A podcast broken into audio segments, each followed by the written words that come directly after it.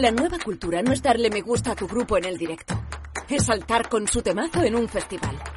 La nueva cultura no es ver un estreno en el sofá de casa, sino escuchar cómo crujen las tablas de un teatro o planificar un fin de semana en otra ciudad para visitar un museo que no olvidaremos.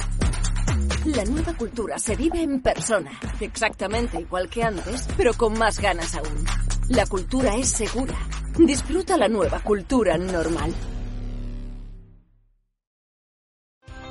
El puerto de Huelva es un gran motor económico de todo su entorno, en constante actividad, con proyectos y obras tanto en el puerto exterior como en la ciudad, por valor de 120 millones de euros. El puerto de Huelva es un puerto en plena expansión e innovador, que ha diversificado su actividad creando oportunidades de negocio y empleo. Puerto de Huelva, un puerto sostenible, global y logístico.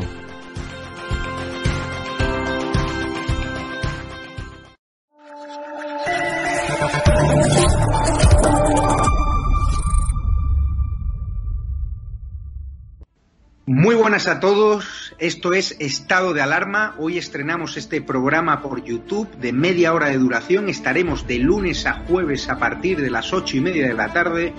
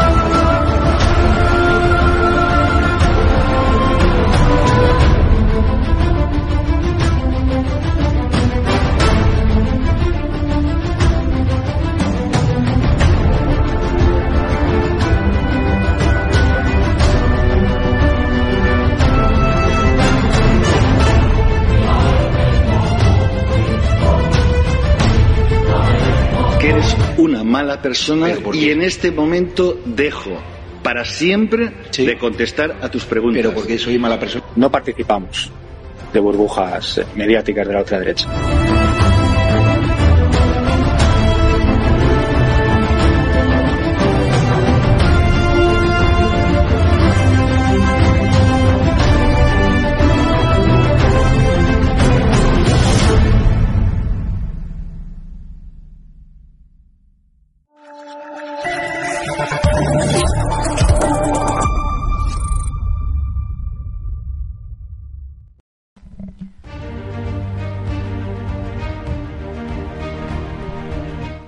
Noche de estado de alarma con Javier Negre. El programa que más odia Sánchez e Irene Montero.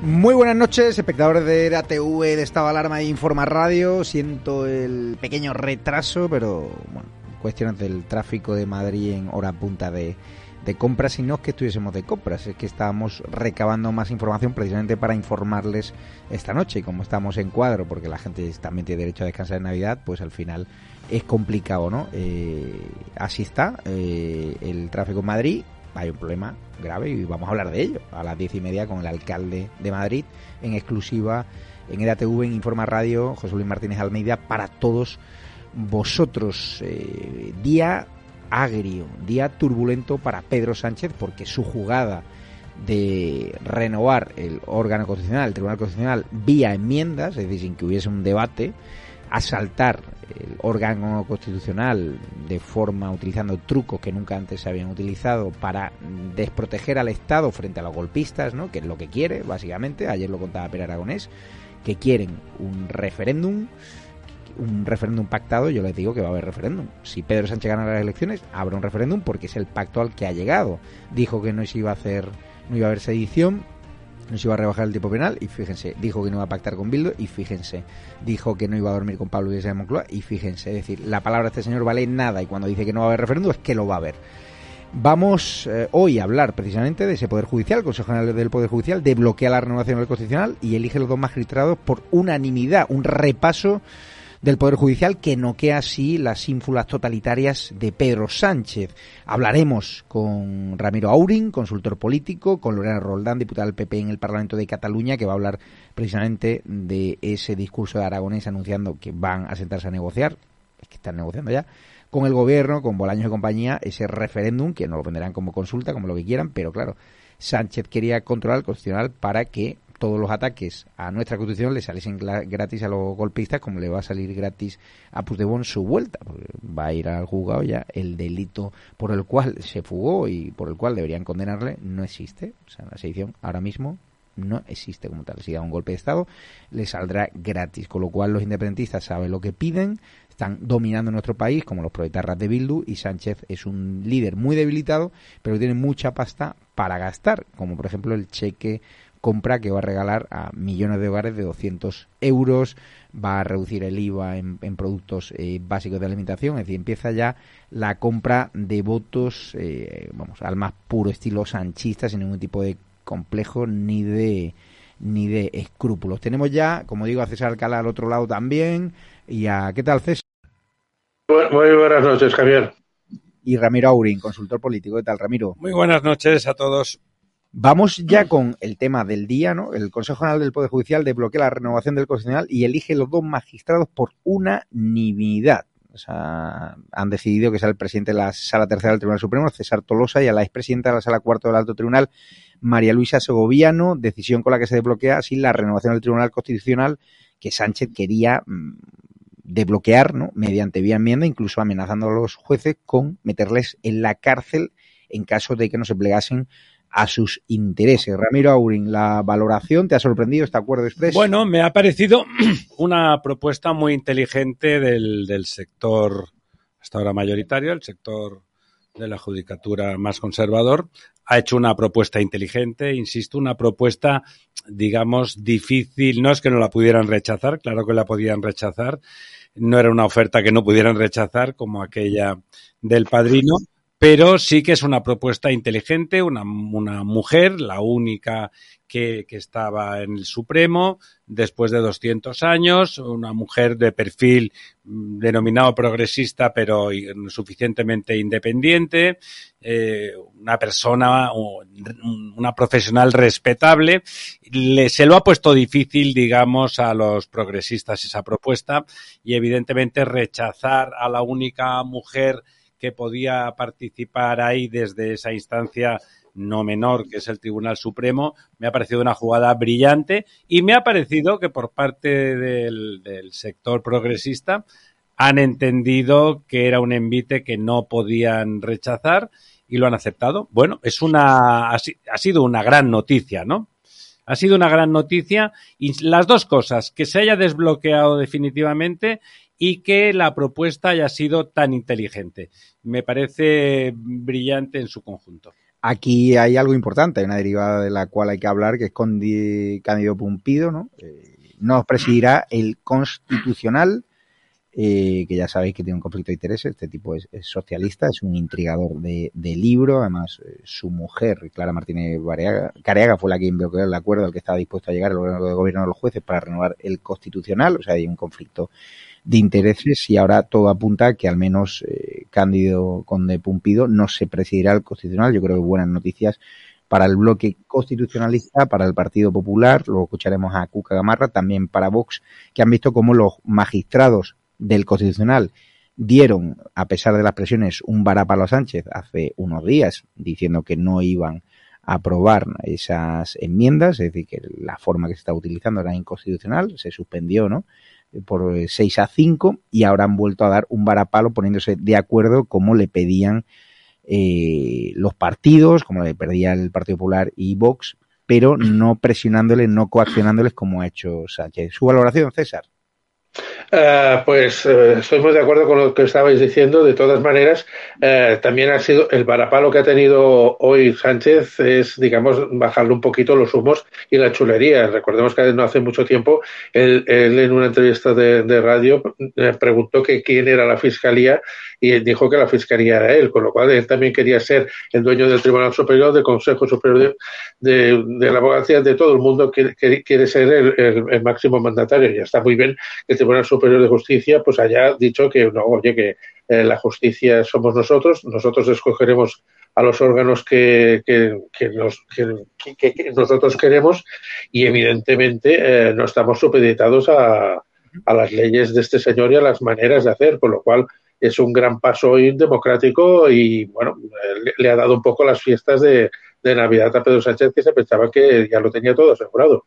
El otro día estaba en el Senado con la cara desencajada, no me quiero imaginar cómo van a ser las vacaciones de fin de año de Pedro Sánchez por este varapalo que, y por esta lección ¿no? de dignidad y de humildad del Poder Judicial, porque no hay que olvidar que mucho que Sánchez tenga unas ínfulas totalitarias, por mucho que Sánchez a veces se crea que esto es Venezuela, al final, Ramiro, hay un poder judicial que tiene que ser independiente de la independencia de poderes. Es importante, se han puesto de acuerdo los jueces. Hay que darse cuenta de que los unos y los otros mm. han sido capaces de ponerse de acuerdo. Y por lo tanto, además es doblemente bueno. Primero porque se desbloquea, segundo porque el canal es el natural, el canal que la Unión Europea recomienda, que sean los jueces los que se pongan de acuerdo en relación a la elección de los, de los jueces que, gobiernan a los jueces, y valga la redundancia, sino que además queda completamente obviada y fuera de lugar la crisis que se, que se enfrentó con el veto del Constitucional al Senado eso queda ya fuera de lugar. Esa situación que estaba claro que estaba llevando a un enfrentamiento peligroso en cualquier caso, porque como Sánchez es enormemente autoritario y no y está dispuesto a lo que sea para conseguir lo que quiere, pues de golpe que se desactive eh, un arma de destrucción masiva, digamos, eh, desde el punto de vista democrático, es muy bueno. Sí, vamos a dar paso ya ¿no? a Lorena Roldán, diputada del Partido Popular del Parlamento de Cataluña, para hablar con una de las derivadas, ¿no? Porque al final, cuando dicen Sánchez, ¿por qué quiere controlar el órgano constitucional? ¿Por, quiere, que, ¿Por qué quiere desproteger al Estado ¿no? de los mecanismos legales que tiene para si vuelven a dar un golpe en Cataluña, pues que el Constitucional obviamente les pare los pies? Obviamente Sánchez se está plegando a todo lo que están pidiendo los independentistas y ayer Per Aragonés pues dio un discurso, la verdad yo me quito el sombrero en el sentido de que estos no engañan a nadie. Es, coherente, siempre dicen lo mismo. Tienen una hoja de ruta clara y tienen un presidente eh, que, la languidece, eh, que está muy debilitado, pero que le dan todo lo que pide, no solo en pasta, sino también en cesiones, algunas nos enteramos, otras eh, no tanto. Vamos a escuchar lo que dijo ayer Per Aragonés, el presidente de la Generalitat de Cataluña, y damos paso ya a la invitada de la noche, Lorena Roldán, sobre cómo han interpretado en el PP catalán este ánimo de Aragonés a pactar ya en 2023 un referéndum pactado con Sánchez. Vamos a escucharle. A la societat catalana hi ha un ampli consens sobre la necessitat de resoldre el conflicte amb l'Estat votant. Per això, aquest 2023, la Generalitat impulsarà un debat, una gran conversa amb el conjunt de la societat per donar forma i visualitzar aquest consens. Per visualitzar un acord entre nosaltres sobre quan Catalunya ha de poder tornar a exercir el dret a decidir, sobre en quines condicions s'ha de tornar a votar perquè aquesta vegada totes les parts s'hi sentin incloses i tothom accepti el resultat. El 2023 ha de ser l'any de donar forma a la proposta catalana d'acord de claredat. Un gran acord a Catalunya que ens ofereixi tota la força i tota la legitimitat interna per ser defensat davant de l'Estat com una proposta de país. Un gran acord a Catalunya que sigui explicable i homologable a nivell internacional i que sigui escrupolosament democràtic, perquè no busca altra cosa que empoderar la ciutadania, no busca altra cosa que tornar a donar la veu a la gent. Lorena Roldán, muy buenas noches. ¿Qué tal estás? No se le escucha. Pues eh, vamos a dar paso a César Alcalá. César, esto no engaña a nadie. no, esto no engaña a nadie, pero si te das cuenta, digamos, en, el discurso que, ha hecho Pérez Aragonés hay, hay, varias trampas. Una de ellas es que dice que eh, esta vez tiene que vincular a todo, a todo el mundo, es decir, tanto a los independentistas como no a los, a los constitucionalistas, con lo cual está intentando que todo el mundo entre dentro de este juego. En segundo lugar, dice que se acepte el resultado que se va a producir en las urnas, con lo cual quiere decir que si sale el no, ellos también lo tienen que aceptar. Y si sale el sí, pues evidentemente lo aceptarán rápidamente, pero si sale el no, ellos también van a aceptar que sale el no. Y en tercer lugar dice que tiene que ser una votación democrática. Claro, lo que no pueden permitir otra vez es que pase como el 1 de octubre de 2017, que cuando se abrieron las urnas para votar ya, ya, estaba, ya estaban llenas. Es decir, esta vez sí que tiene que ser democrático y no gente que votó tres, cuatro y cinco veces. Con lo cual están haciendo toda una, él está haciendo toda una serie de trampas y está haciendo eh, un discurso que yo creo que en gran parte ni, no, se lo cree ni él. Quiero escuchar, no sé si tenemos ya a Lorena Roldán, si se le puede escuchar. No sé si me oís. Sí, te escuchamos perfectamente. Ah, perfecto. Buenas noches, Lorena. Gracias, gracias por estar en Informa Radio en EDATV la valoración que hacen el PP catalán de esta declaración de intenciones, que claro, Sánchez, lo hemos escuchado, que no va a haber referéndum, pero claro, también dijo que no va a pactar con Bildu, que no se iba a rebajar el tipo penal de sedición, también dijo que no iba a hacer desaparecer el delito de malversación para que Puigdemont vuelva de forma, de forma gratuita y vuelva a presentarse. Es decir, ¿qué está pasando aquí? ¿Os creéis algo? ¿Creéis que va a haber referéndum? Bueno, yo eso es lo que, lo que os iba a decir, es decir, lo que diga Sánchez es totalmente papel mojado, porque ya sabemos que además tiene esa gran facultad de hacer una decir una cosa y hacer la contraria, ¿no? Por lo tanto, lo que él nos diga, yo mucho me tomo que cada vez que Sánchez dice que no va a haber referéndum, el referéndum está más cerca en Cataluña. Y si os fijáis en este discurso, eh, Aragonés todo el rato eh, hace referencia a volver vamos a volver a votar, vamos a volver a organizar un referéndum. Es decir, él eh, quiere dar legitimidad a la chapuza que hicieron en el 2017, saltándose evidentemente no solamente los consensos, sino también la Constitución y el Estatuto de Autonomía y, por supuesto, las resoluciones judiciales, pretenden dar legitimidad a todo aquello que hicieron en el 2017 y ayer lo que vimos pues fue el reinicio en directo del procés y eh, pudimos comprobar que esa estrategia que nos intenta vender Pedro Sánchez del apaciguamiento pues no es más, no es más que palabrería vacía, es decir, ni hay apaciguamiento ni absolutamente nada el separatismo es insaciable y hasta que no consiga su objetivo no va a parar. A mí lo que me preocupa, sobre todo porque aquí en Madrid, como siempre digo, vivimos como una especie de isla, una cosa lo que se comentan aquí los mentideros y otra cosa lo que se escucha ¿no? en los pasillos de las instituciones en Cataluña, lo que hablan los periodistas, lo que hablan los políticos fuera de cámara. O sea, en Cataluña, a pie de calle, en los círculos de poder también se da por hecho de, de que va a haber eh, referéndum, es decir, vamos a vivir esa España fracturada en dos, se va a dar la posibilidad solo al pueblo catalán de decidir cuando, en caso de que hubiese, tengamos que hacer un referéndum, yo, también quiero votar, ¿no? Porque Cataluña, mi abuelo era de Tarragona y también tengo derecho a irme a la Costa Brava sin necesitar un, pasaporte. Es decir, ¿qué se comenta, no? los espacios de poder y también en la calle.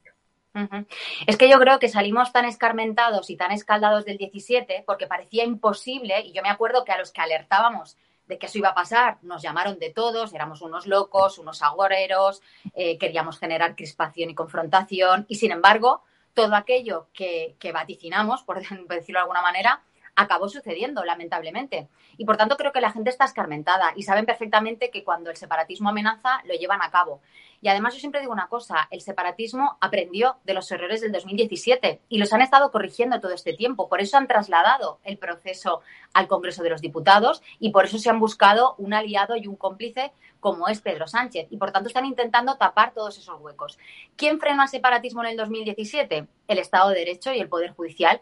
¿Qué están haciendo? Debilitar el Estado de Derecho y al Poder Judicial. Y Sánchez, además, pues con esos nombramientos que ha hecho en el Constitucional, asegurándose también pues poder incidir en, el Poder Judicial. O sea, insisto que ellos han aprendido y por tanto están corrigiendo esos errores. Y por eso la estrategia de Pedro Sánchez eh, va dirigida a erosionar las instituciones del Estado. A él le viene bien porque así se perpetúan en, el poder y además concentra más poder. Y al separatismo también le viene bien porque el día de mañana, cuando lo quiera volver a hacer, pues no tendrá los impedimentos que tuvo en el 17. Se dice que Feijó está remontando posiciones en, en Cataluña, porque sí está cuajando el discurso de, de Feijó y el de Pablo Casado pues no sintonizaba con, una mayoría de, catalanes. Bueno, yo creo que son los momentos también, todo lo que está ocurriendo eh, pues en las últimas semanas con la eliminación del delito de sedición, con la rebaja de la malversación, que, que me parece bueno, es inaudito tener a, delincuentes dictándole el código penal al presidente del gobierno. Y yo creo que la gente, evidentemente, todo el tema de la malversación me parece que va a pasar factura, sinceramente, porque lo que no se puede hacer es rebajar las penas a corruptos que han metido la mano en el dinero que no es suyo. Eso es así de básico. Y yo creo que Sánchez está traspasando ya demasiadas líneas rojas. Y el PP pues ofrece esa alternativa con eh, Núñez Feijóo a la cabeza, que además pues viene de cuatro mayorías absolutas en Galicia, que ha demostrado que es un buen gestor y sobre todo que también tiene mano firme con el independentismo y que, y que, bueno, lo que hemos dicho ya, nos hemos comprometido pues a acabar con toda esta, em, bueno, toda esta morralla legislativa que está haciendo Sánchez desde el Congreso de los Diputados.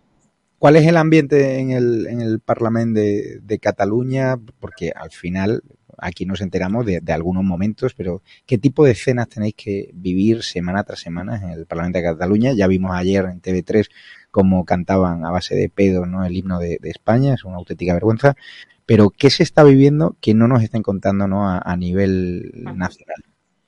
Bueno, fíjate, Javier, que el programa este que, del que hablas, que, es bueno, un bochorno de programa, eh, Zona Franca se llama, eh, yo estoy constantemente eh, denunciando episodios porque cada noche pues hay una nueva, una nueva ofensa a, a, los constitucionalistas, a los castellano hablantes, es decir, a todos los colectivos. De hecho, la semana pasada interpelé a la, a la consellera Vilagra en la sesión de control, le hice una pregunta sobre el programa y la señora Vilagra, que hace funciones de vicepresidenta, me contestó que, bueno, que eso era humor y que en el humor estaba todo permitido. Es decir, aquí hacer burla, mofa, eh, chistes totalmente repugnantes y fuera de lugar, pues al, separatismo le parece que es eh, graciosísimo. Pues como eso te puedes encontrar mil escenas que son las que nos encontramos a diario en el Parlamento. Em, lo que vivimos es mucha frustración, eh, mucha tristeza también, porque tienen secuestradas las instituciones, porque no podemos hablar de los problemas reales del día a día de los catalanes. Estamos atravesando una crisis social económica y en lugar de estar hablando de esto, pues estamos hablando que si del acuerdo de claridad, eh, que si el pacto a la canadiense, que no deja de ser pues eh, jerga que, que se saca Aragones de la manga para confundir al personal. Es decir, yo lo decía esta mañana, eh, nosotros aquí ya tenemos un pacto de claridad y se llama Constitución. Y es la Constitución la que garantiza el Estado de Derecho y el Estado de las autonomías. Y si a alguien no le gusta, pues que la cambie, que, inste una reforma eh, de la Constitución, donde evidentemente votaremos todos los españoles, como bien decías al, al inicio, Javier. Eh, pero lo que no se puede hacer es sacarnos de la manga pues acuerdos y pactos, compararnos con situaciones como la de Canadá, que nada tiene que ver, porque ese acuerdo de claridad que se firmó en esa ley de claridad que se, que se aprobó en, Canadá, aquí chocaría frontalmente con el artículo 2 de nuestra Constitución y además, si os fijáis, eh, después de que en Canadá aprobaran esta ley de claridad, jamás se, se, hizo un referéndum de autodeterminación, por una cuestión muy sencilla. Yo creo que los quebequeses entendieron perfectamente que un referéndum de estas características solamente iba a traer ruina, ruina de toda clase, económica y social, ¿Qué es lo que hemos vivido de aquí en el 2017? Ellos fueron más listos que nosotros, por lo visto, y yo siempre digo, aquí la película del referéndum y de todas estas historias que se inventa el separatismo, la vivimos en el 2017, fue un bodrio, acabó muy mal, y no entiendo que una película que fracasa en, en, las taquillas tenga una segunda parte. Sinceramente, creo que ningún productor estaría tan loco como para llevar a cabo, rodar la segunda parte de esa película. Sin embargo, aquí sí. Aquí pues eh, se ve que no han tenido bastante con la, con la inseguridad y la, y la inestabilidad política que han generado. Veremos a ver cómo acaba todo, pero sinceramente las sensaciones que nosotros tenemos son malas. y tienen mucha culpa esos medios de comunicación, grandes medios de comunicación de Cataluña, están blanqueando el golpe, están preparando esa alfombra roja, ¿no? Para que el independentismo lo, lo vuelva a hacer. Bueno, es un poco lo del de 2017, es lo que os decíamos, ¿no? Quien, quien se atreve a, alertar, pues lo tachan de agorero, quien se atreve a denunciar los abusos del separatismo, y en este caso también de Sánchez, pues te tachan de, de crispar y de generar confrontación, de cavar trincheras, en esto es experto eh, Pedro Sánchez, que, que en cuanto le llevas un poco la contraria o señalas pues los abusos que está cometiendo, pues enseguida arremete. Y además es verdad que, tiene pues a un, a un, cierto tipo de periodismo pues que, blanquea todas las acciones que estamos haciendo, ¿no? Y como os decía, ahí se, se ha trasladado el, proceso catalán, el proceso separatista se ha trasladado ahora al Congreso de los Diputados y Pedro Sánchez ha adoptado muchísimas de las estrategias del separatismo. Aprende rápido de sus, de sus socios y, ya vemos cómo está haciendo pues muchas cosas eh, parecidas, como por ejemplo, eh, pues cómo ha intentado vender toda la película que ha ocurrido estos últimos días con, con, ese, con ese recurso ante el Constitucional que interpuso el Partido Popular. Pues bueno, un poco más que vinieron a decir que estábamos secuestrando las instituciones. Oiga, no, quien está secuestrando y hurtando el debate es usted que está haciendo todo por la puerta de atrás, impidiendo que se puedan llevar a cabo los, los trámites legislativos que están, que están así reglados, ¿no? Pero bueno, ya digo que son magos de la comunicación y evidentemente ante esto, pues como bien decías, yo creo que hay que ser muy firmes. Creo que ese crecimiento que vemos en las encuestas del Partido Popular también se debe a esto, ¿no? Hay que plantar cara hay que denunciar todo lo que está pasando, hay que utilizar todas las herramientas como estos recursos ante el Constitucional y todos aquellos que, tengamos a nuestra mano para, para pararle los pies tanto a Sánchez como al separatismo. Ya para acabar, viendo el devenir de los acontecimientos, ¿no cree que el PP perdió una gran oportunidad cuando aplicó 655 de una forma muy corta, sin intervenir, por ejemplo, TV3, cortarle ¿no? el grifo de la financiación para que sigan montando embajadas? Es decir, que viendo cómo se han desarrollado los hechos, ¿no cree que ese 155 fue demasiado light y corto? Bueno, yo creo que a toro pasado pues es muy fácil analizar escenarios. Es verdad que lo que vivimos en el 17 fue muy grave, eh, que no sabíamos cómo se iban a desarrollar los acontecimientos, que todo pasó como muy rápido también. Pensamos que además eh, todo esto fue una reforma express que hicieron a finales de verano. La idea era hacer la votación en pleno agosto, pero si os acordáis, eh, pues el, 17 ocurrieron los, los atentados de, de Cambrils y de, y de, Barcelona y por tanto eso también paralizó un poco sus planes. Es decir, yo creo que claro, ahora mirándolo todo con perspectiva, pues, pues quizá eh, se deberían haber hecho las cosas de otra manera, pero yo creo que bueno, al final llegó ese 155, se convocaron elecciones en, en Cataluña y bueno, tenemos una, una, ley electoral pues que siempre da ventaja al separatismo y, de hecho por eso están tan encantados con, con, esta ley que es, que es española. Es decir, ellos que siempre rehuyen absolutamente todo y quieren siempre tener sus propias leyes, pues en esta, curiosamente, eh, el Parlamento no, no, ha legislado nada porque le viene bien. Eh, pero vuelvo, vuelvo a insistir que es muy fácil eh, a toro pasado hacer análisis. Yo creo que nos tendremos que centrar en lo que está pasando ahora. Creo que lo más importante ahora es sacar a Sánchez de la Moncloa porque es el cooperador necesario para todos estos eh, abusos que están cometiendo los separatistas y, por tanto, lo principal es eso, eh, recuperar la Moncloa, recuperar las instituciones, eh, derogar todas estas leyes como pues, la ley de educación que arrincona el catalán, volver a recuperar el delito de referéndum ilegal, que por cierto Sánchez dijo que lo iba a hacer, pero por supuesto absolutamente no lo ha hecho. Eh, volver a recuperar el delito de, malversación con, las penas tal y como estaban hasta hace, hasta hace unos días. Y, por supuesto, también que los hechos del 2017, eh, si alguien intenta subvertir el orden constitucional, pues pueda ser juzgado por sedición, que exista ese código, o sea, ese delito en el Código Penal para que, pues si tienen tentaciones de volver a hacerlo, pues que no lo hagan. Y que si lo hacen, pues que se encuentren con la respuesta firme del Estado de Derecho, que es lo que hay que hacer, fortalecer el Estado de Derecho y, fortalecer las instituciones. Yo siempre digo una cosa, cuando la democracia está en peligro, la respuesta tiene que ser más democracia y por tanto hay que fortalecer esas instituciones. Pues muchísimas gracias, Lorena Roldán, diputada del PP de Cataluña, y gracias por el del PP en Cataluña, el Parlamento de Cataluña. Gracias por el trabajo que haces, que la verdad que te, seguimos y tiene mucho mérito lo que estás haciendo. Venías de Ciudadanos y ahora yo creo que eres uno de los principales activos del, del PP en Cataluña, una tierra muy complicada pero necesaria para el cambio político y para ofrecer una alternativa constitucionalista, también con el apoyo, por supuesto, de, Vox, que sacó unos grandísimos resultados a aquellas personas que incluso ya no quieren volver a Cataluña que dan lo, dan como una tierra perdida. De hecho, Ramiro es, uno de esos catalanes que está aquí en Madrid, que cada vez que vuelve a Barcelona, pues te duele, ¿no? Bueno, está como está. Y además cuando dices Barcelona ahí se suma el hambre con las ganas de comer, el independentismo con la destructora de esa ciudad maravillosa que, que era y es potencialmente Barcelona. Yo quería apuntar que hay que hay que leer esto en, en clave electoral próxima. ¿eh? El, cuando Aragonés dice que el 23 va a ser el año en que se va a plantear todo este tema, le está haciendo un regalo a, a Pedro Sánchez, que se va a pasar el 23 negando la mayor, absolutamente negándola. Eso a, Aragonés no le cuesta nada porque donde sí ha ganado credibilidad Pedro Sánchez es entre los indepes, les ha dado todo lo que han pedido.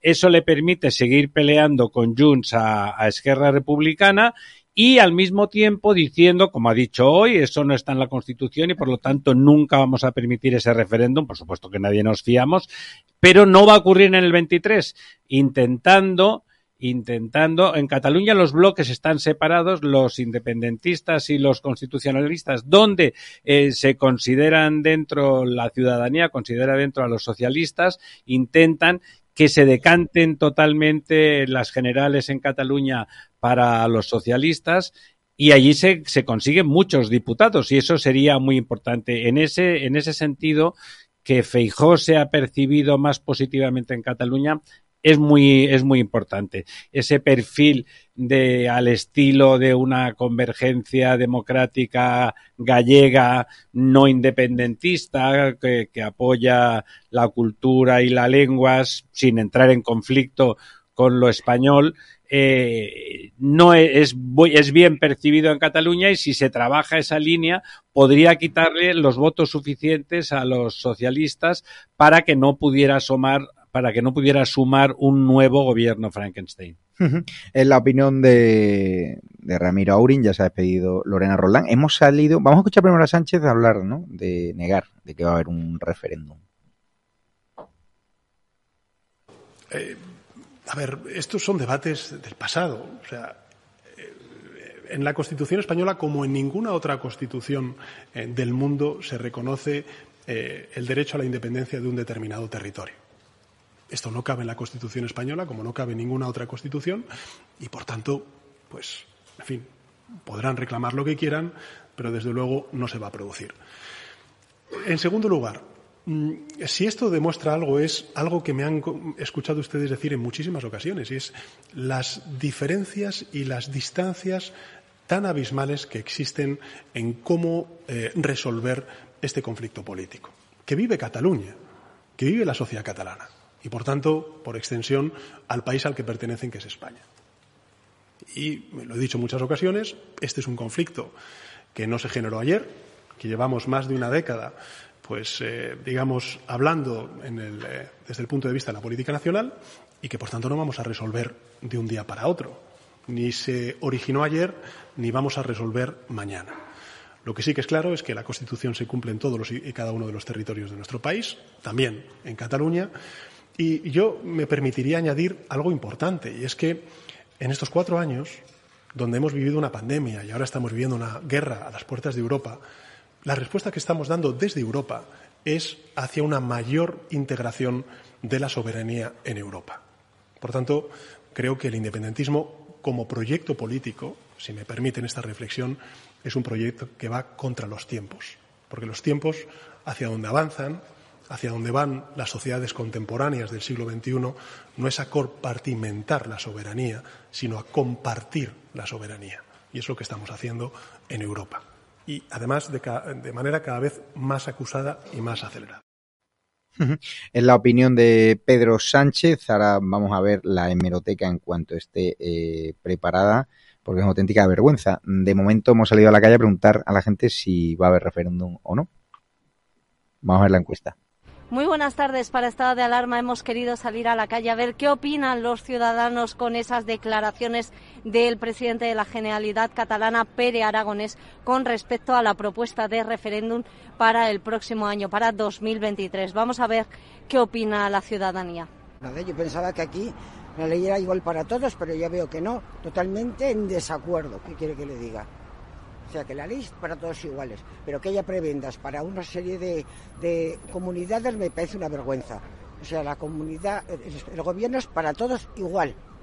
¿Y cree que sería perjudicial para España que, finalmente Cataluña se, se, separara si lo llegan a conseguir? Mire, yo llega un momento que cortaría eh, Cataluña y la echaría al mar y que vivan ellos como puedan. Porque, vamos, que les interesa todo porque son los que tienen más prebendas, más beneficios. O sea que, ¿qué quiere que le diga? Estoy totalmente en desacuerdo. Pues fatal, porque se salta la Constitución porque le da la gana y aquí no pasa nada. Aquí todo el mundo hace lo que le da la gana y no pasa nada. Entonces me parece fatal. O sea, vamos a un Estado bolivariano. Quieren destruir España, quieren la desunión de España, quieren mm, destruirnos, o sea, es, un, es una línea que están siguiendo mm, pues desde, desde fuera de España para destruir España y hacer otro Estado bolivariano en Europa. Una señora me acaba de decir que está muy cansada y que si, que por, si por ella fuera que Cataluña se separe y que, se, que viéramos a ver cómo se apañen. Pues no, no, yo no, yo no estoy de acuerdo. La desmembración de España no estoy de acuerdo. Y luego, ¿cómo se apañan? Se apañarían chupando del bote. Entonces, no estoy de acuerdo. Primero, que Cataluña nunca fue reino, que Cataluña fue del reino de Aragón, que es que la gente no lo sabe porque es una ignorante, y es que se quieren montar una película y y que la financiamos, lo financiemos todos los españoles. No, no estoy de acuerdo en absoluto. O sea, que hay que cortar esto de raíz. Claro, me, me parece fatal, porque este, como este país está volviendo no un país de pandereta, ese hombre lo que tenía que es mandarlo a la cárcel en vez de referéndum, porque está incumpliendo todas las normas, porque no sabe dónde está viviendo. Pasa que aquí, como el buenismo en este país, el gobierno tiene que bastar y darles a ellos, porque si no estaría pidiendo en las esquinas, entonces lo que diga ese hombre vale. Pero ese hombre lo que necesita es una cárcel perpetua. Me acaba de decir una señora que si por ella fuera ya está tan cansada del tema que le gustaría que España se, se separara de Cataluña, o más bien al revés, Cataluña España, y que ellos se las apañaran. No, no, yo les haría un muro alrededor, pero de seis metros de altura, y que comieran marisco del mar. A ver, el resto, ¿qué iban a hacer? Si es que Cataluña, si no es el resto de España, si no era nada antiguamente. Lo que pasa es que por las circunstancias de en su día, flojó tanto la mano Franquito que al final ahí los tienes, encima del, del carro y del burro pues por su parte me parece lo normal, lo que cabía esperar y, lo que está fatal es que desde el Estado eh, hayamos eh, permitido que esto ocurra. Por su parte, cabía esperar. No, me acaba de decir anteriormente una señora que eh, si por ella fuera está tan cansada del tema que se separe Cataluña y que ellos se apañen a ver cómo pueden vivir. Es lo que se pretende, que nos cansemos del tema pero yo no estoy en absoluto de acuerdo con que hagan lo que les dé la gana, es decir, forman parte del Estado español y como tal se tienen que adaptar a las, a las normas que nos hemos dado todos. Y además pagar una serie de deudas que tienen, que eso hay mucha gente que no lo sabe, que, que se les van acumulando las deudas del gobierno central que, que les paga. Por supuesto que paguen las deudas, pero es que además, eh, si, si en el hipotético caso que consiguieran la independencia, van a seguir pidiendo dinero y con esto no se acabaría nada. Es decir, seguiríamos pagándoles más dinero. Son palabras que no se van a llevar, no se van a, llevar a término. Acabaremos, acabaremos, se acabará haciendo un referéndum en Cataluña, pactado. Pero yo creo que lo que ha hecho Pere Aragonés ahora mismo, yo creo que es un discurso propagandístico.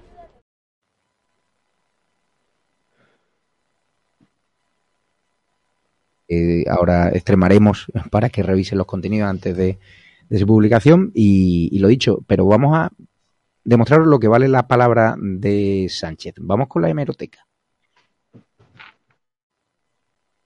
¿Qué sentido tiene que un político indulte a otro? Ninguno, absolutamente ninguno, y yo siento vergüenza de eso. ¿Tu partido ha indultado a algún banquero? Lo sé y lo siento mucho. Y pido perdón a la ciudadanía por ello. Porque yo también me cabrea. ¿Tú estabas ahí? No. Tú fuiste diputado. Pero, pero, eso es una decisión del gobierno. Y yo he dicho públicamente que uno de los principales errores fue ese indulto. Yo lo que digo es que hay que acabar con los indultos políticos. Yo creo que lo que es importante y lo que quiere proponer y propone este gobierno es que dejemos a un lado la vía judicial y empecemos a hablar de política. El debate del indulto es que no está encima de la mesa ni porque el gobierno lo ha planteado ni hasta incluso los independentistas lo quieren, con lo cual nunca más indultos por motivos políticos y por motivos económicos. Nuestra propuesta de modificar la ley del indulto para exigir la motivación de su concesión y para excluir de su ámbito los delitos cometidos, señorías, por cargos públicos, aprovechando en beneficio propio el ejercicio de sus responsabilidades. Eh, yo no estoy de acuerdo en que seamos los partidos políticos los que decidamos eh, el órgano de los, del gobierno de los jueces. Que eso pasa, que, ha pasado siempre. Entonces, es decir, yo estoy dispuesto a renunciar a todas aquellas comodidades que han hecho peor al Partido Socialista. Respetar la independencia del Poder Judicial. Este de volver a pactar con los eh, partidos independentistas es lo que yo impugno. Nosotros no pactamos con los partidos independentistas. Eh, Rajoy es el Red Bull de los independentistas, porque les da alas. Y es que yo no he pactado con los independentistas. No, que es mentira. Nunca, Que es falso. que es falso. No, no tome el pelo. Que es falso. Y por tanto, usde podrá repetir Está tomando el pelo a mil veces España. una mentira, pero es falso. Claro, claro. Falso es falso, no es no y nunca es nunca. Yo se lo he dicho en privado y también lo he dicho en público y lo digo aquí para que conste en acta.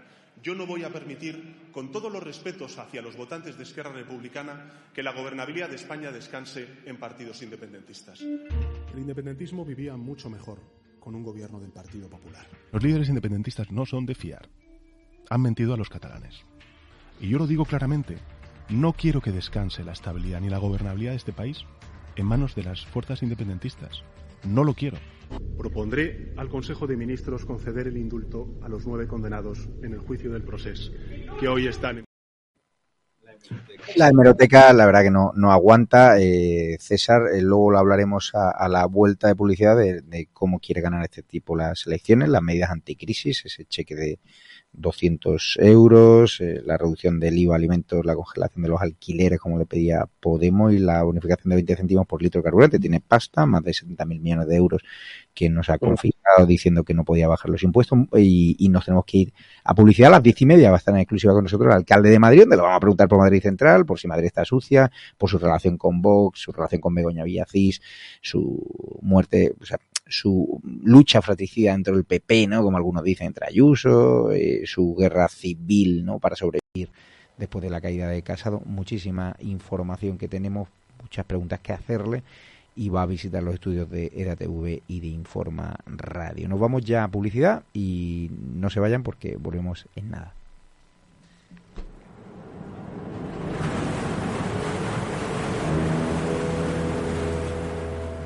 Puerto de Huelva, un puerto multimodal y logístico referente en el suroeste europeo. Un puerto que quiere celebrar contigo el 150 aniversario de su existencia. Puerto de Huelva. Juntos seguiremos haciendo historia. Editorial Actas es una referencia indispensable para todos aquellos lectores que sienten inquietud por conocer nuestro pasado, aquellos que, como el que fuera controvertido canciller de Inglaterra, piensan que la historia hace a los hombres sabios. Editorial Actas, un lugar de resistencia, un lugar de defensa de la historia rigurosa y veraz de la España tradicional y de sus valores. Editorial Actas, siempre en grandes superficies o en tu librería habitual. Consulta nuestras novedades en actashistoria.com. Sintoniza Informa Radio. Madrid Norte 104.5. Murcia 101.5. Valladolid 87.6. Tenerife Área Metropolitana 91.9. Vigo 99.7. Informa Radio, la radio que mereces.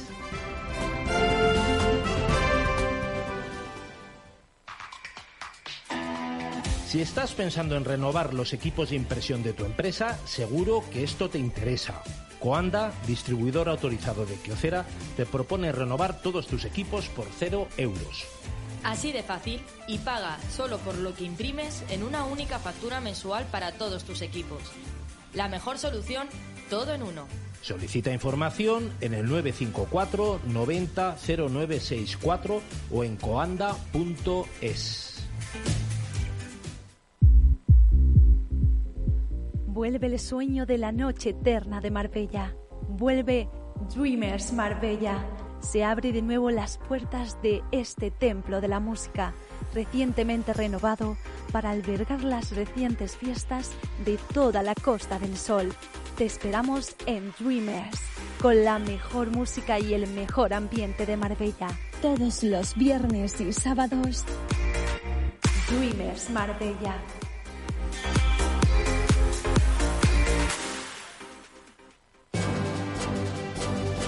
edatv.news, tu digital de referencia, donde encontrarás información confidencial sin censura, con las noticias que más incomodan al gobierno y que te esconden otros medios de comunicación. La información más políticamente incorrecta. edatv.news, la información confidencial que te hará libre.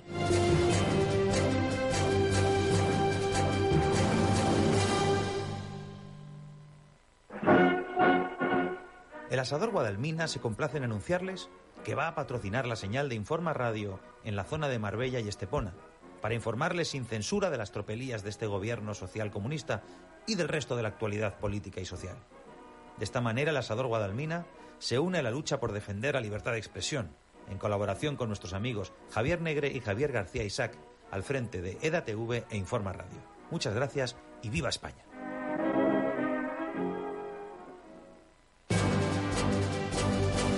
¿Estás harto de Pedro Sánchez?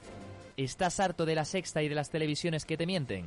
Pues no te preocupes, ya tienes disponible EDATV, la televisión sin censura que más incomoda al gobierno y con más de 30 canales en libertad. Política, motor, cultura, entretenimiento, toros, caza y contenido exclusivo que solo podrás ver en nuestra plataforma.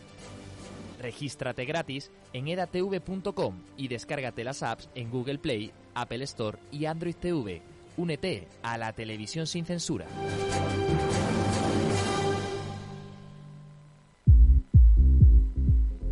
Vuelve el sueño de la noche eterna de Marbella.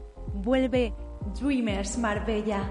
Se abre de nuevo las puertas de este templo de la música, recientemente renovado para albergar las recientes fiestas de toda la Costa del Sol.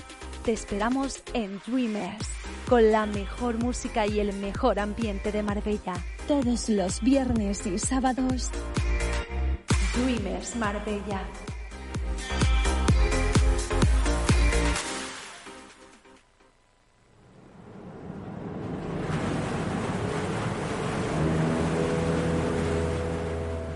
Puerto de Huelva, un puerto multimodal y logístico referente en el suroeste europeo. Un puerto que quiere celebrar contigo el 150 aniversario de su existencia.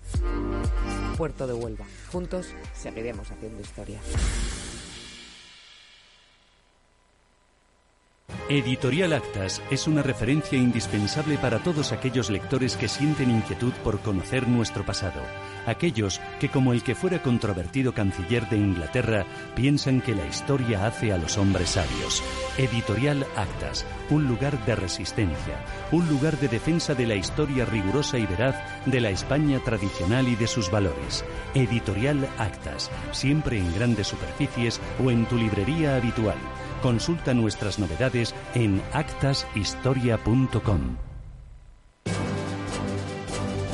¿Estás harto de Pedro Sánchez? ¿Estás harto de la sexta y de las televisiones que te mienten? Pues no te preocupes, ya tienes disponible EDATV, la televisión sin censura que más incomoda al gobierno y con más de 30 canales en libertad. Política, motor, cultura, entretenimiento, toros, caza y contenido exclusivo que solo podrás ver en nuestra plataforma. Regístrate gratis en edatv.com y descárgate las apps en Google Play, Apple Store y Android TV. Únete a la televisión sin censura.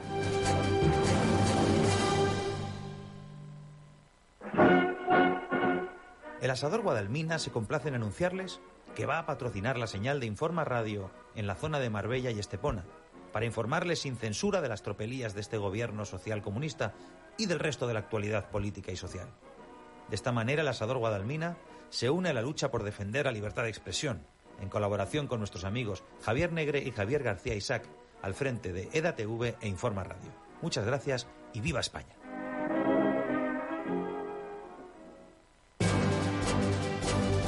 ¿Estás harto de Pedro Sánchez? ¿Estás harto de la sexta y de las televisiones que te mienten? Pues no te preocupes, ya tienes disponible EDATV, la televisión sin censura que más incomoda al gobierno y con más de 30 canales en libertad. Política, motor, cultura, entretenimiento, toros, caza y contenido exclusivo que solo podrás ver en nuestra plataforma. Regístrate gratis en edatv.com y descárgate las apps en Google Play, Apple Store y Android TV. Únete a la televisión sin censura.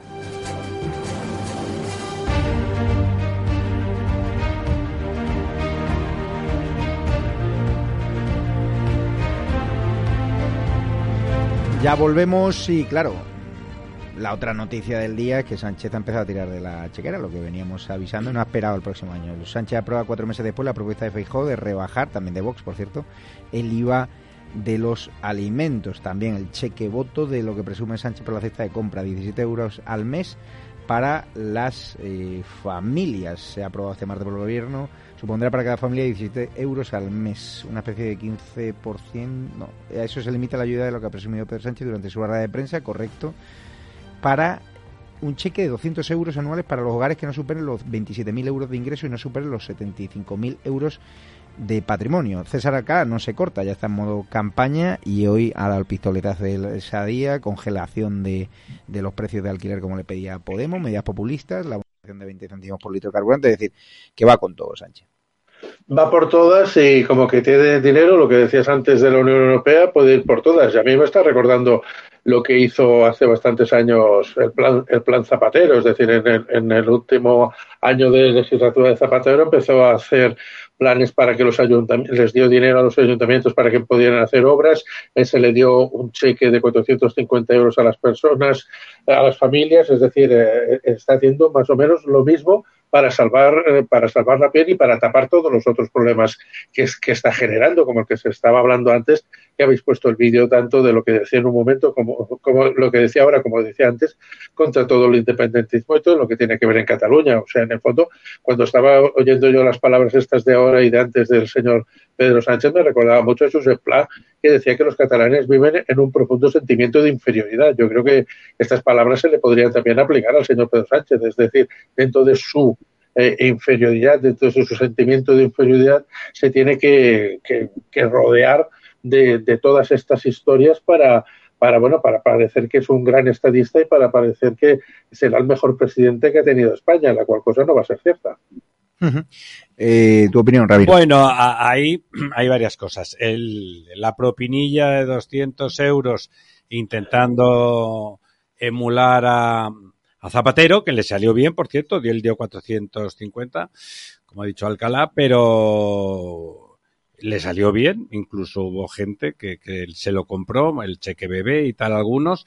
Luego el, el, el tema de los alimentos, que como tú muy bien has dicho, lo ha propuesto Feijóo y lo ha propuesto más gente, tenía sentido con una inflación galopante y recaudando el Estado miles de millones adicionales, rebajar la cesta, quitar la, los impuestos, de, quitar el IVA a los, a los alimentos básicos, eh, tiene sentido y lo acepta todo el mundo, aunque se arrogue ahora la paternidad.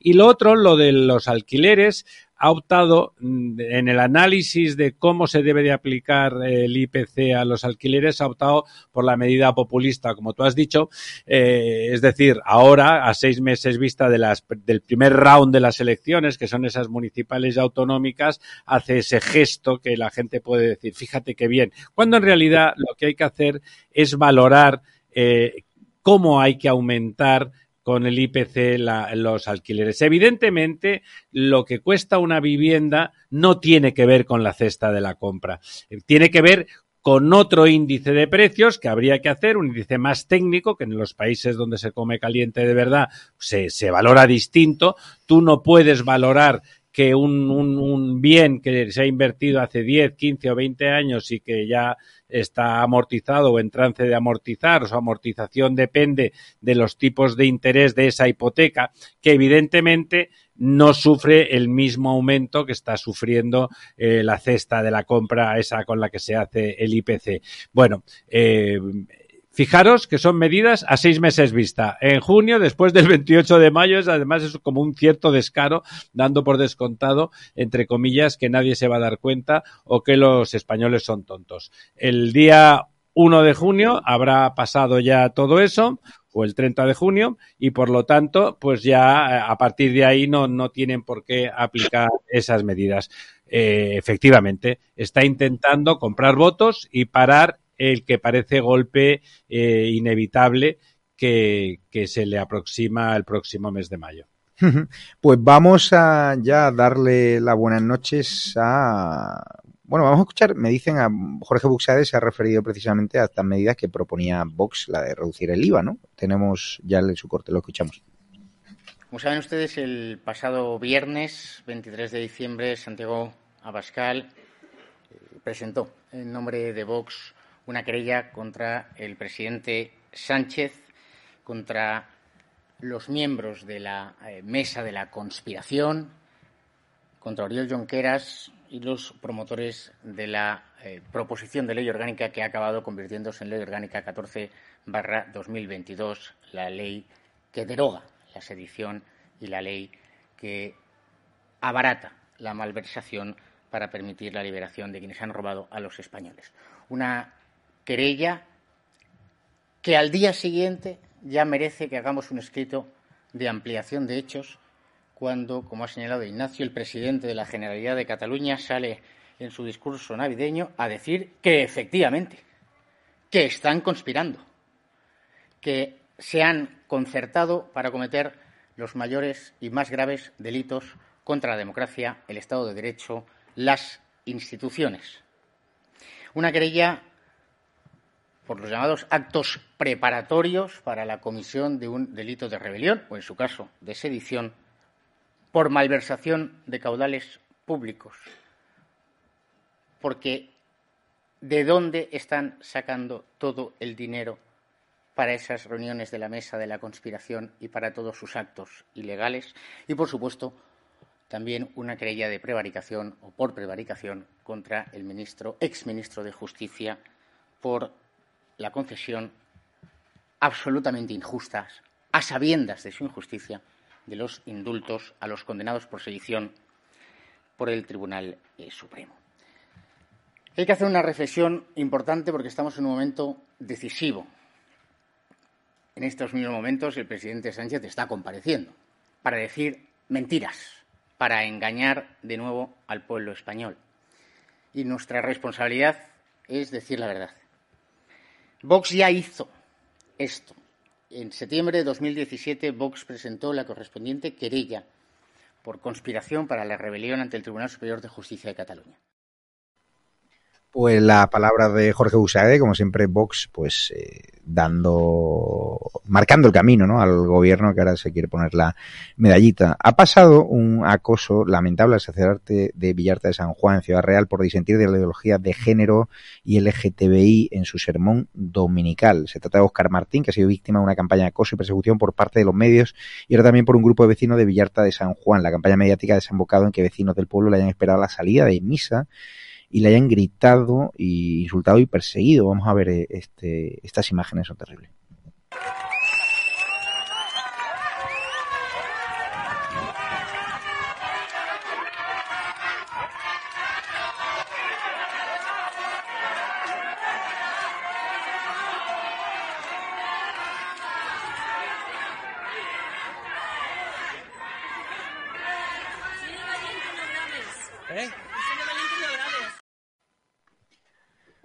Tenemos ya a Luis Blázquez, presidente de Vox en Ciudad Real. ¿Qué tal está, Luis? Hola, buenas noches, Javier. Muy bien. Entiendo que lamentables, ¿no? las imágenes y la persecución a la que se ve sometido el sacerdote Oscar Martín. Sí, sí, la verdad es que son imágenes muy preocupantes, ¿no? Que nos recuerdan eh, a otra época y, la verdad es que, son intolerables. ¿eh? nosotros, vamos, desde Vox como sabéis, estamos en contra de todo tipo de violencia y, menos aún, vamos, de, unos colectivos que están totalmente subvencionados y que van, van simplemente que, vamos, has dicho tú que, eran vecinos del pueblo. Yo creo que la gran mayoría ni siquiera son del pueblo, sino que se, han movilizado simplemente pues para, para conseguir esa repercusión mediática, ¿no? Y, y, para ejercer como, como hacen siempre eh, esa, esa función eh, antidemocrática y totalitaria. Y no sé si el PP ha, dicho algo, o como siempre en estos asuntos que mezclan. Bueno, he visto por ahí algún, algún tuit o alguna información sobre el Partido Popular que viene a justificar un poco la situación, pero todos recordemos, vamos, que el, el, Partido Popular junto con el Partido Socialista y Ciudadanos, pues aprobaron recientemente en mayo en Castilla-La Mancha la ley de diversidad sexual y LGTBI eh, en Castilla-La Mancha. ¿eh? Entonces, eh, precisamente esas, estas leyes sectarias y totalitarias pues son las que alientan pues a todas estas masas a que mm, atacar a, todo aquel que, que disiente. Entonces, este, este es verdaderamente el, el problema. ¿Y ahora qué solución le damos al pobre sacerdote que ahora entiendo que temerá por, por su integridad, ¿no? Después de lo que ha tenido que vivir. Bueno, tenemos conocimiento de que el sacerdote, pues, obviamente, pues está, eh, está preocupado por la situación, ¿no? Porque eh, que una serie de, de, personas increpen, amenacen, eh, digan que, que, se tiene que marchar eh, de la localidad donde, donde reside, pues, pues es, es muy incómodo y es, es, preocupante, ¿no? Pero, pero bueno, nosotros eh, mostrarle todo nuestro apoyo eh, al sacerdote. Eh, nosotros estamos a favor de todas aquellas personas que, quieran disentir y que están en contra de, esta, de esta dictadura de, del pensamiento único. Y bueno, ya tenéis candidatos, ¿no? Ahí en Castilla-La Mancha, también en Toledo y en Escañizares. Entiendo que Vox sí. sale con ganas de todo en Castilla-La Mancha, donde sigue gobernando a base de talonario, ¿no? A ese sectarismo paje que trata de enmarcarse del sanchismo, pero luego las Cortes de Castilla-La Mancha vota lo mismo, vota Sánchez, sí, ¿no? De hecho, el, otro día una iniciativa del PP para que se declarase en contra de esa rebaja del tipo penal de la sedición, dijo el tío que, no votaba a favor de esa moción. Sí, sí, bueno, hay muchos que piensan que, bueno, pues que es una estrategia, ¿no? De, del propio Emiliano García Paje, ¿no? Que, debe sentarse con, con Pedro Sánchez en un despacho y le dirá, eh, Pedro, yo aquí tengo que defender lo que tengo que defender, tengo que ir a los toros, tengo que ir al corpus y, y tengo que decir lo que tengo que decir, pues si no aquí no vamos a ganar las elecciones. Pero realmente yo creo que piensan igual. O sea, es un, un parité y es un teatro el que, el que tiene montado eh, Emiliano García Paje en Castilla-La Mancha. ¿Hay buenas perspectivas entonces para el cambio político? Sí, la verdad es que tenemos muy buenas, muy buenas perspectivas en Castilla-La Mancha. ¿Eh? Hay por ahí varias encuestas ¿no? que, dicen que, podemos propiciar un cambio de gobierno junto con el Partido Popular, pero bueno, todo, todo está por ver, ¿no? Ya, ya veremos en, en mayo y según se vayan desvelando también el resto de candidatos de las diferentes provincias eh, de Castilla-La Mancha ¿eh? y de las capitales de provincia, pues para sumar eh, y propiciar y hacer posible ese cambio. Pues muchísimas gracias por su tiempo y está a su casa Luis Blasque, presidente de Vox en Ciudad Real. Eh, muchas gracias a vosotros. Y me llega una noticia de última hora. TV3 paga 216.000 euros a Buenafuente para burlarse de Ayuso. Vamos a, escuchar este, este vídeo i le damos paso a César Alcalá. Bueno, què us he d'explicar de Madrid? Una llibertat, una llibertat a Madrid. La sanitat col·lapsada, no trobes un metge d'urgències, però llibertat, hòstia, que guapa la llibertat. La fabriquen allà, la fabriquen allà. Hi ha fàbriques de llibertat. És que, sí, vas pel carrer i dius, hòstia, què respiro? Què estic respirant? Llibertat, hòstia. Que jo pensava, si hi ha tanta llibertat, perquè clar, tenia molt de temps per pensar, feia un programa a la nit, clar, tot el dia, i, i dic, hòstia, si hi ha tanta llibertat, per què no fem el referèndum català allà? Que segur que és legal, no? En... Bueno, ens empadronem tots els catalans, tots. Això costarà una mica, però si ens organitzem... Bueno, hòstia, a més pagarem menys impostos, eh? Oi, oi, oi. Tots són avantatges. Arribem un dia tots amb les urnes. Hola, buenas tardes, buenas tardes. Eh, anem passant, anem passant. Bueno, anem de canyes, perquè clar, si no, fa, no vas de canyes no ets ningú. Votem i per celebrar-ho anem a menjar amb un xino, que sempre hi ha puesto. Eh? ¿Cuántos son? Eh, 9 millones. Para aquí, por favor. Venga. Dígame por aquí. Eh? Va. Votem. Votem i tornem. Ja està. Després d'això no tinc res pensat ja, eh? Com el full de ruta, no? L'inici prometia, però després ja... No ho ha vist ningú, hòstia. Bueno, des que torno a viure aquí m'agrada voltar per Barcelona. Eh, Ramiro y César Alcalá, eh, entiendo que esto forma parte del plan, ¿no? De, de, toda esta gente. Sí, esto es el chiste. Claro. El chiste fácil y que tiene buena acogida en, en, Cataluña, ¿no? Hacer mofa, como realmente todo el mundo dice que se respira libertad en Madrid, que todo el mundo, los catalanes que vienen aquí a vivir, se encuentran encantados de la vida, pues se trata de hacer mofa y el y él, que, que ya lo ha dicho muchas veces, que es hijo de murcianos, pues que resulta que de, de pronto le parece bien en el referéndum. Bueno, oye, cada uno eh, piensa lo que quiere. Esperemos que cuando aquí hagan bromas sobre ellos al revés, los cómicos que trabajan en las televisiones nacionales, no haya ofendiditos por las esquinas. Uh -huh. César Alcalá. Es, es lo que tiene que decir. Es decir, si le paga TV3 216.000 euros por hacer este programa, pues él tiene que decir que está a favor de, de, de, votar el referéndum y este tipo de bromas, que es lo que estábamos diciendo, de que, bueno, hacen gracia porque en el, en el fondo, digamos, es un humor tan simple y tan sencillo que, es que no, no, no, tiene más no tiene más trascendencia. Es decir, es, el señor este es un payaso y lo ha sido siempre y, y, está demostrando sus payasadas a través de el ridiculizar esta libertad que hay en Madrid y pero lo están vendiendo de una manera también muy rara porque o sea estás diciendo que en Madrid hay mucha libertad y aquí en Cataluña no hay libertad. Yo creo que aquí en Cataluña hay la misma libertad que en Madrid. Lo que pasa es que aquí es el, le están vendiendo toda una serie de señores que no existe libertad en Cataluña pero tú puedes salir a la calle en Cataluña y tienes la misma libertad que en Madrid.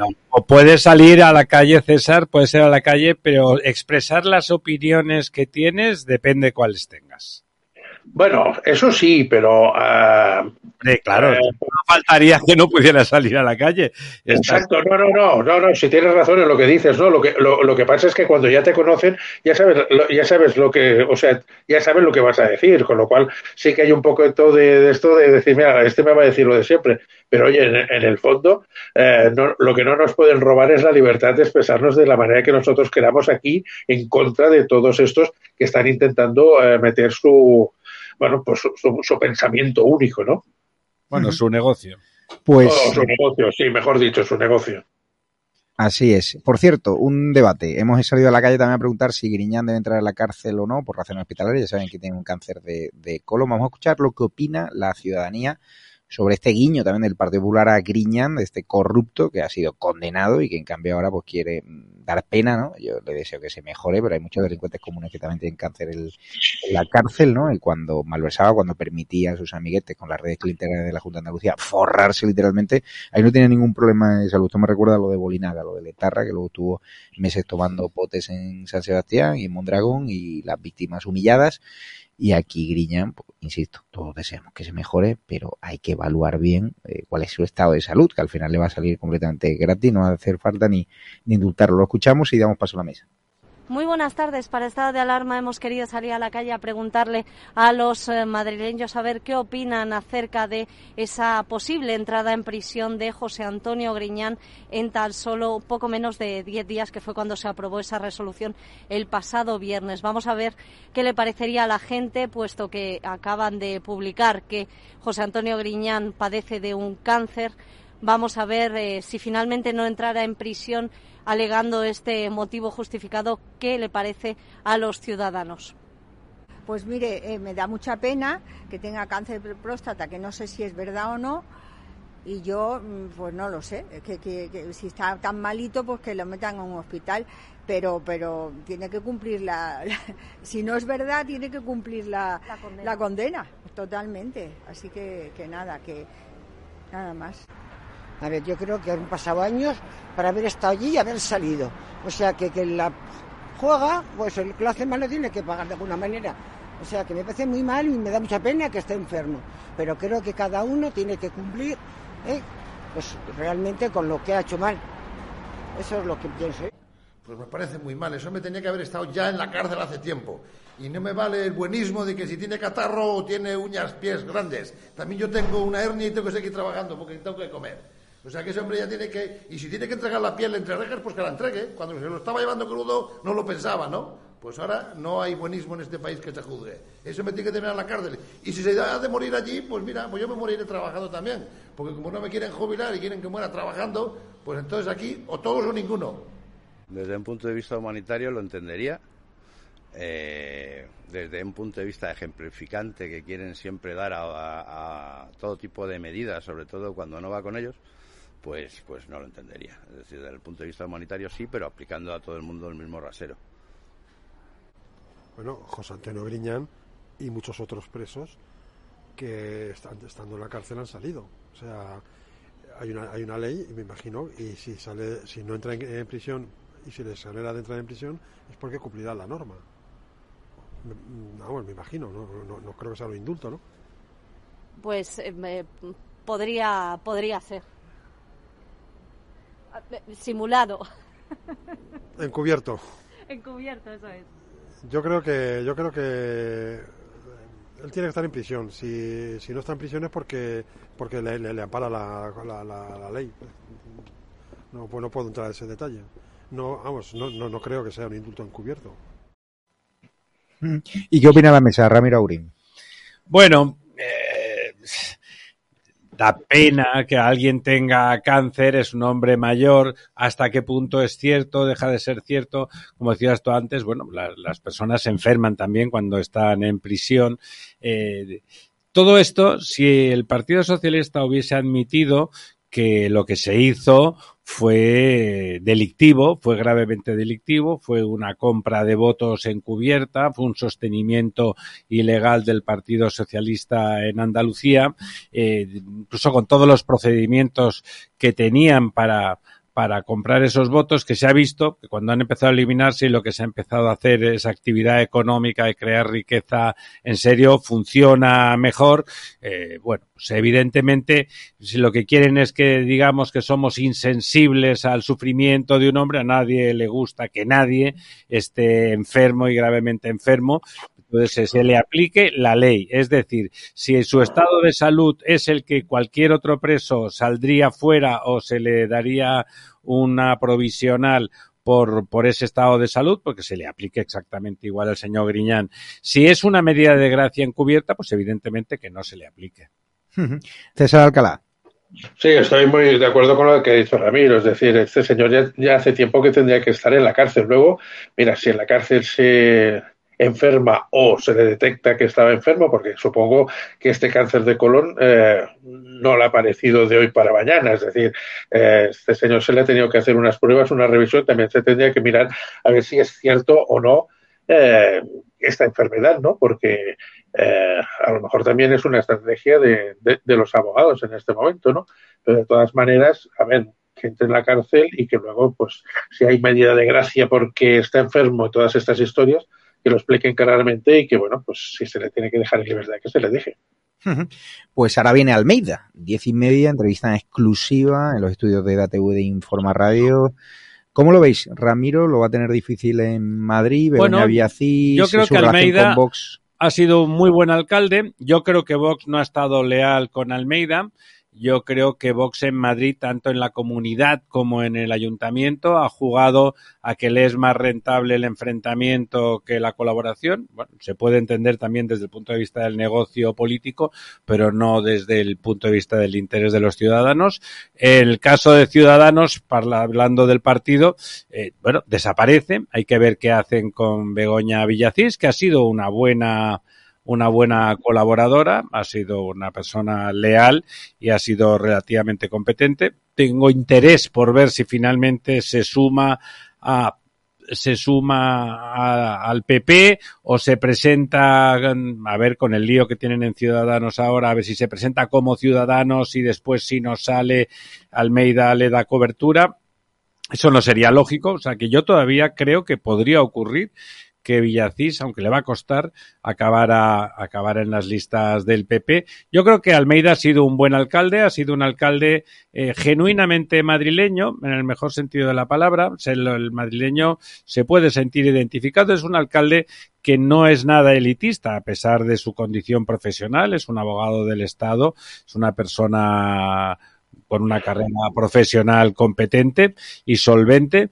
Bueno, yo creo que lo normal sería que, que volviera a ganar, que volviera a ganar Almeida y que sacara más regidores que los que tiene ahora el Partido Popular. eh, César Alcalá, tu opinión de lo que va a pasar en el Intento de Madrid. Pues yo creo, por lo, por lo que sigo desde aquí, que Almeida, lo que estaba diciendo, no, no, no, que ha sido un buen alcalde. A mí me llegan informaciones de que eh, Villacís ya tiene un P y medio en el PP. Eso también entra de toda la rumorología y de lo que a lo mejor muchas personas tienen ganas de que pasara y la realidad es otra, ¿no? Ahora que Ciudadanos está en descomposición, esto lo sabemos todos y lo estamos viendo cada día y que tienen un follón interno brutal. Es decir, Villacís, si quiere seguir en una carrera política, pues evidentemente o hace o se, o se pone en las listas del PP o le pasará lo mismo que, a Marín en, Andalucía, es decir, al cabo de un tiempo, pues que Almeida la repesque y la meta dentro del Ayuntamiento de Madrid en algún cargo de asesoramiento o en, alguna concejalía, ¿no? Pues llega el momento de escucharle, lo vamos a recibir ya, me salgo para recibir a Almeida, el alcalde de Madrid, que ha querido también inaugurar los estudios de Informa Radio y de DATV. Muchas gracias a los espectadores de DATV, Estado de Alarma y de Informa Radio. Recordar que os tenéis que bajar las apps de Google Play, de Android TV, de Apple Store, tanto de EDATV como de Informa Radio, que tenéis un número de cuenta bancaria ES72 2085 9298 7803 3043 1954, es que no verlo, lo tengo en pantalla. Eh, quien nos está escuchando en Dial FM, ya los distintos diales que tenemos, Madrid Norte 104.5, Madrid Sur 89.7, Valladolid 87.6, Tenerife 99.9, Vigo 99.7, Murcia 101.5, eh, Valencia 90.3, Sevilla 104.1, Mallorca 95.4, Córdoba 104.9, Huelva 93.8, Málaga 89.6, Antequera 96.0, Ciudad Real 90.9, Ávila 96.9 y Granada 107.1. Muchas gracias a todos por el apoyo que nos dais. Seguimos peleando, seguimos defendiendo la libertad y seguimos informando, incluso en Navidad, cuando otros se van de vacaciones. Aquí sigue el jefe y todos los chicos, unos se van de vacaciones, tienen derecho a descansar, que viene un año muy duro, muy convulso, donde vamos a contrarrestar la propaganda de los medios del gobierno, los que juntaba a de publicidad institucional, el cheque bebé, todo lo que va a hacer Sánchez, ¿no? de utilizar nuestro dinero público para perpetuarse en el poder, pactar con los enemigos de la Constitución y nosotros vamos a estar, como siempre, frente a él tirando de meroteca y contándole a los españoles que no podemos aguantar ni un día más con este gobierno que nos miente, que nos traiciona, que está aumentando el déficit público para que nuestros nietos, nuestros tataranietos lo sigan pagando. Y como digo, Sánchez va a hacer bueno zapatero, pero no va a tener enfrente y no tengo ni miedo, ni complejos, ni nada. Y por eso ese es el éxito de ATV, de Informa Radio y Estado Alarma, pero el éxito sobre todo es gracias a ti, que soy nuestra familia. Muchas gracias y en nada la entrevista en exclusiva al alcalde de Madrid que no ha vetado ni una sola pregunta. Lo vamos a preguntar por todo, por Vox, Madrid Central, limpieza, ruido, delincuencia. Incluso tiene algún consejo para Froilán que se ha metido en lío, como estamos contando en exclusiva en edatv.news. edatv.news, ahora mismo estamos abriendo con la otra agresión de Victoria Federica a un portero de la discoteca de Marbella, una discoteca de Marbella. Cuidadín, que este tema va a traer cola y seguro que lo fusila alguna televisión. Esperemos que nos que nos eh, etiqueten, que nos citen, ¿no? Nos vamos ya, que tengo que recibir al alcalde. Un abrazo fuerte y os queremos y descárguense la app de Informar Radio de ATV, no lo olviden, en los distintos Google Play, Apple Store y Android TV. Ahí se pueden descargar y 24 horas de programación sin parar. Gracias a ti, cada día somos más, cada día crecemos más y a pesar del gobierno somos más fuertes. Os queremos, adiós.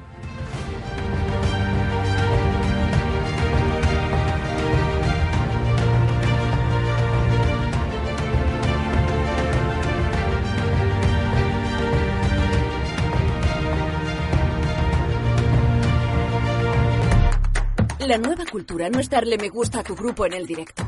Es saltar con su temazo en un festival. La nueva cultura no es ver un estreno en el sofá de casa, sino escuchar cómo crujen las tablas de un teatro o planificar un fin de semana en otra ciudad para visitar un museo que no olvidaremos.